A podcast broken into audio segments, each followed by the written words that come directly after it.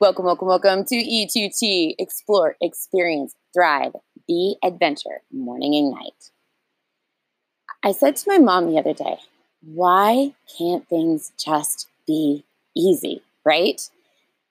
I mean, sometimes I feel like I'm on constant repeat, going after things, hitting up against the same walls, kind of shaking my head off, complaining a little, running back a little bit further, hoping that if I run even faster, I can scale that wall. In going after my business, I have felt like I have hit the wall so many times and I've wanted to quit more than I would like to admit. Before going after this company, life was a lot easier.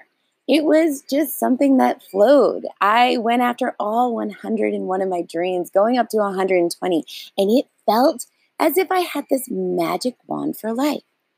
But then suddenly, I had this idea that I could help others to live this lifestyle, to know that their lives were so much more, to know that they didn't have to live by society's rules.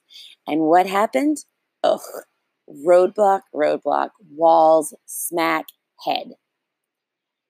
The other day, someone said to me, Well, you're on the hero's journey. I'm like, what the heck is the hero's journey? And I started looking at books and storytelling and what I had learned about fiction. The hero always starts off going through life. Maybe something's not great, but they're pretty satisfied. And then all of a sudden, something comes along, smacks them upside the head, and says to them, No, you are more. The problem is the hero doesn't know the more they are, or they don't know how to bring it out. Okay. Think of any of your superhero movies. And they go out there forced into a life that they might not even really want to do.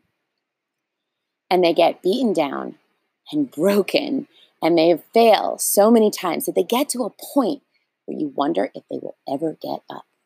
So, why is this such a big part of our society and our stories? It's because when you take the hero's journey, whether you're writing a book or learning a new dance step or going into a new relationship or trying to heal from the past, you don't have all the knowledge yet, all the tools, all the superpowers that you need to get where you're going. In fact, you can't even see the real goal. When I started this company, it was called Dreams Tasting and it was one event.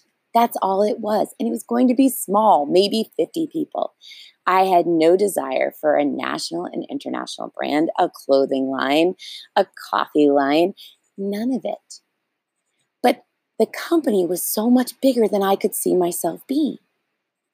And so when you take those steps and why you have fear before you take those steps or while you're on it and why you want to quit is because the hero's journey is always part of the journey.